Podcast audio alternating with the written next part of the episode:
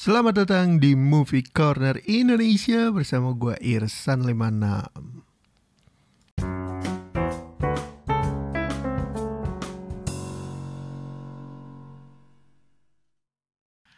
Yo, hari ke-19. Rekomendasi film hari ini tentang tradisi. Hmm, film tradisi Hmm, apa ya? Oh, I got one Ready or Not Ready or Not ini adalah film tahun 2019 yang rilis di Amerika di bulan Agustus. Gua agak lupa sih, kalau nggak salah di Indonesia tuh September apa Oktober waktu itu gue nontonnya. Film ini bergenre thriller, misteri, horor. Cuman horornya ini nggak terlalu ditonjolin ya, lebih ke thriller dan misteriusnya gitu.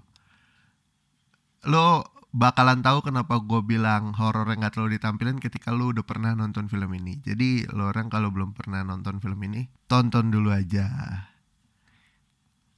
Anyway, film ini dibintangi oleh Samara Weaving, Adam Brody, Mark O'Brien, Henry Zerny, dan Andy McDowell.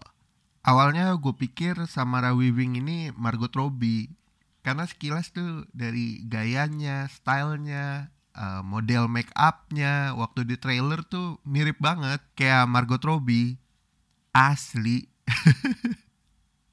Ternyata bukan, emang dua orang yang berbeda. Dia sama Samara Weaving dan Margot Robbie itu mirip aja gitu. Lanjut, kita bahas sinopsis atau plotnya sedikit ya. Jadi film ini menceritakan tentang sebuah keluarga yang punya tradisi aneh yaitu melakukan ritual semacam permainan game yang ditentukan dari sebuah kotak secara acak gitu. Jadi setiap kali ada pernikahan mereka akan memainkan game itu karena kakek buyut mereka dulunya tuh bikin perjanjian dengan setan Pokoknya lo kalau nanti keluarga lo mau bertahan dan tetap kaya, lo harus melakukan permainan itu setiap kali ada pernikahan. Jadi anggota baru di keluarga itu ibaratnya ditatar gitulah ikut tradisi keluarga. Main permainan tradisi yang udah disepakati antara kakek buyut keluarga itu dengan iblis. Nah, konsekuensi ber apa ya nyebutnya ber, bersekutu dengan jin. Bersekutu dengan iblis. Itu berhubungan antara hidup dan mati dong. Nah ini yang dijanjikan oleh iblisnya adalah kalau lo mau tetap kaya tetap hidup tetap makmur dan keluarga lo utuh lo harus bermain permainan itu. Tapi kalau lo gagal di permainan tradisi ini atau lo nggak melakukan permainan ini Ketika fajar tiba di pagi hari setelah hari pernikahan, di situlah waktu kalian akan habis dalam artian keluarga yang tidak menjalankan tradisi atau kalah dalam tradisi ini akan hilang, meninggal, hancur. Kayak gitu-gitu. Sebenarnya di dalam kartu permainan itu ada beberapa, tapi yang di film ini ditampilin hide and seek atau petak umpet. Petak umpetnya tentunya bukan seperti petak umpet yang kalian tahu dan kalian pikirkan. Ini petak umpet yang mana yang jaga itu seluruh keluarga, yang ngumpet itu menantu yang baru menikah. Jadi satu lawan banyak, literally satu lawan banyak. Dan kalau lo gagal untuk ngebunuh menantu lo di pagi hari, satu keluarga meninggal men. Satu keluarga hilang. Gitu menurut perjanjian keluarga itu dengan iblis. Nah film ini tuh cukup aneh dan cukup intens sih ketika gue tonton. Sejujurnya dari awal gue nonton trailernya gue nggak mau nonton. Cuman waktu itu cewek gue maksa dan kayak penasaran juga akhirnya ya udah gue nonton dan well yang awalnya gue pikir akan terlalu menyeramkan ternyata seru juga seru juga nonton film ini asli nah kalau lu bosen dengan film thriller pada umumnya, mungkin lo harus nonton film ini sih. Biar tahu perbedaannya, keseruannya. Dan uh, for your information, film ini cukup gore, banyak banget adegan darah. Jadi saran gue sih ya kalau bisa udah 17 ya nonton ini ya. Biar nggak kaget.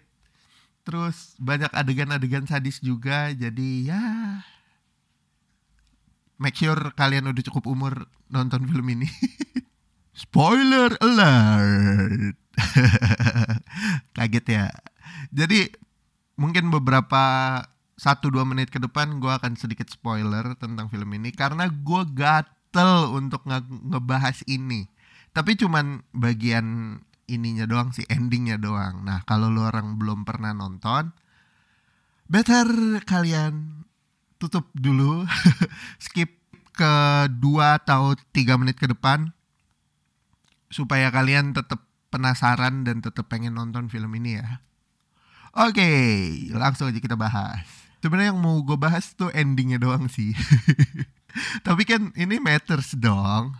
Jadi ketika si keluarga ini di ujung tanduk gitu karena udah mepet dengan waktu subuh ya kan?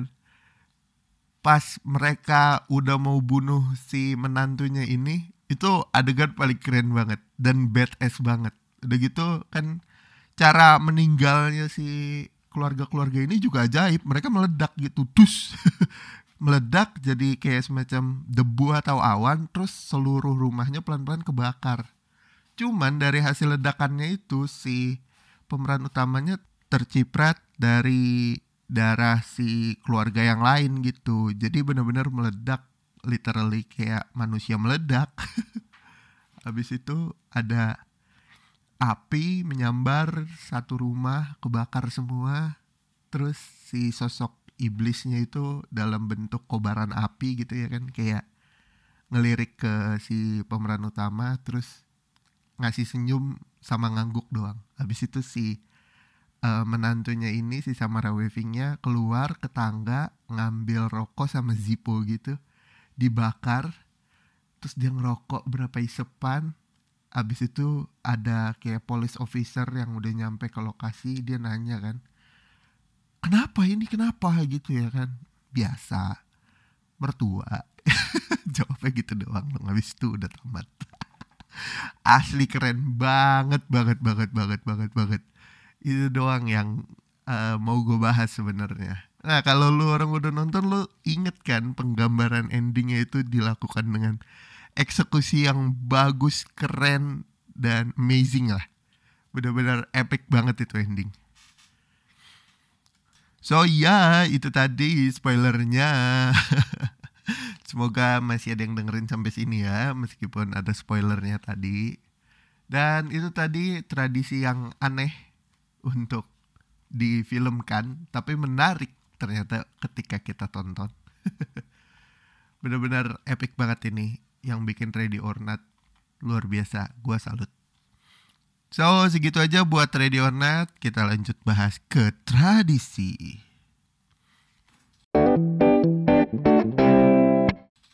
Oke, okay, masuk ke tradisi sejujurnya uh, gue agak-agak apa ya? Agak-agak bete dengan orang-orang yang old school atau konservatif gitu yang mana mereka terlalu apa ya? Kadang terlalu memaksakan tradisi gitu bahkan untuk beberapa hal yang gak relevan sayang sekali gitu. Kalau memang terlalu dipaksakan. Apalagi yang melibatkan uh, orang. Yang mana ketika ditanya orang itu mau ikut atau enggak ketika nggak ikut mereka jadi di kucilkan gitu. Padahal kan ya gimana?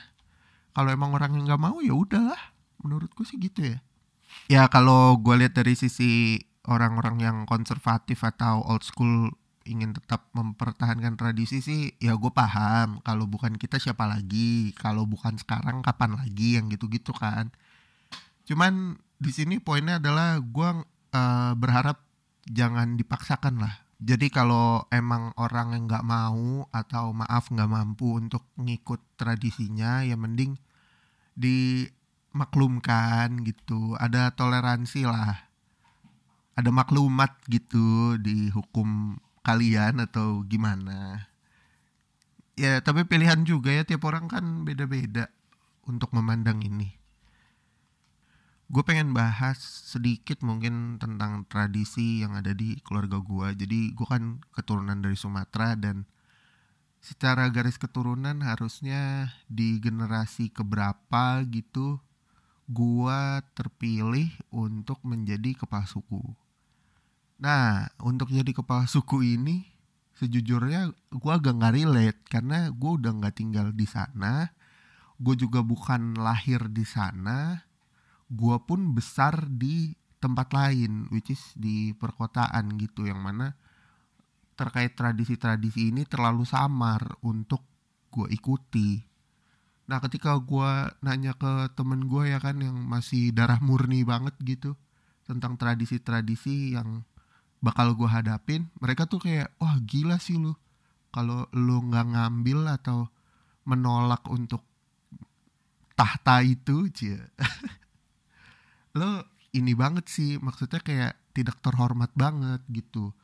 Cuman uh, semuanya bisa lah kita komunikasikan gitu. Gue akhirnya pelan-pelan ketika udah tahu oh gue harus begini oh gue harus begitu gue kan masih bisa memilih gitu ya kan. Akhirnya ya gue mencoba untuk mengkomunikasikan dahulu gitu ke khususnya ke orang tua gue terkait tradisi yang ada gue ngobrol lah paling nggak untuk ngasih tahu dari sisi gue tuh kenapa gue ngerasa nggak layak atau nggak nggak mampu untuk mengemban tugas dan menerima tahta itu gitu ya kan. Ya udah dari situ orang tua gue perlahan-lahan udah mulai mengerti dan um, ya yeah, that's a good thing gitu. Mereka punya toleransi tinggi tapi kalau ternyata mereka nggak bisa nerima ketika misalkan nanti ada penyambutan atau upacara ketika uh, pendahulu gue ini meninggal ya mungkin gue cabut aja lah dari rumah hidup sendiri aja. Nggak nggak usah gimana gimana gitu. Karena gak relate sayang sekali gitu kalau gue harus mengikuti tradisi secara dipaksakan. Karena apa pun yang dipaksakan pasti nggak baik intinya sih gitu. Well mungkin segitu aja lah curhat gue tentang tradisi.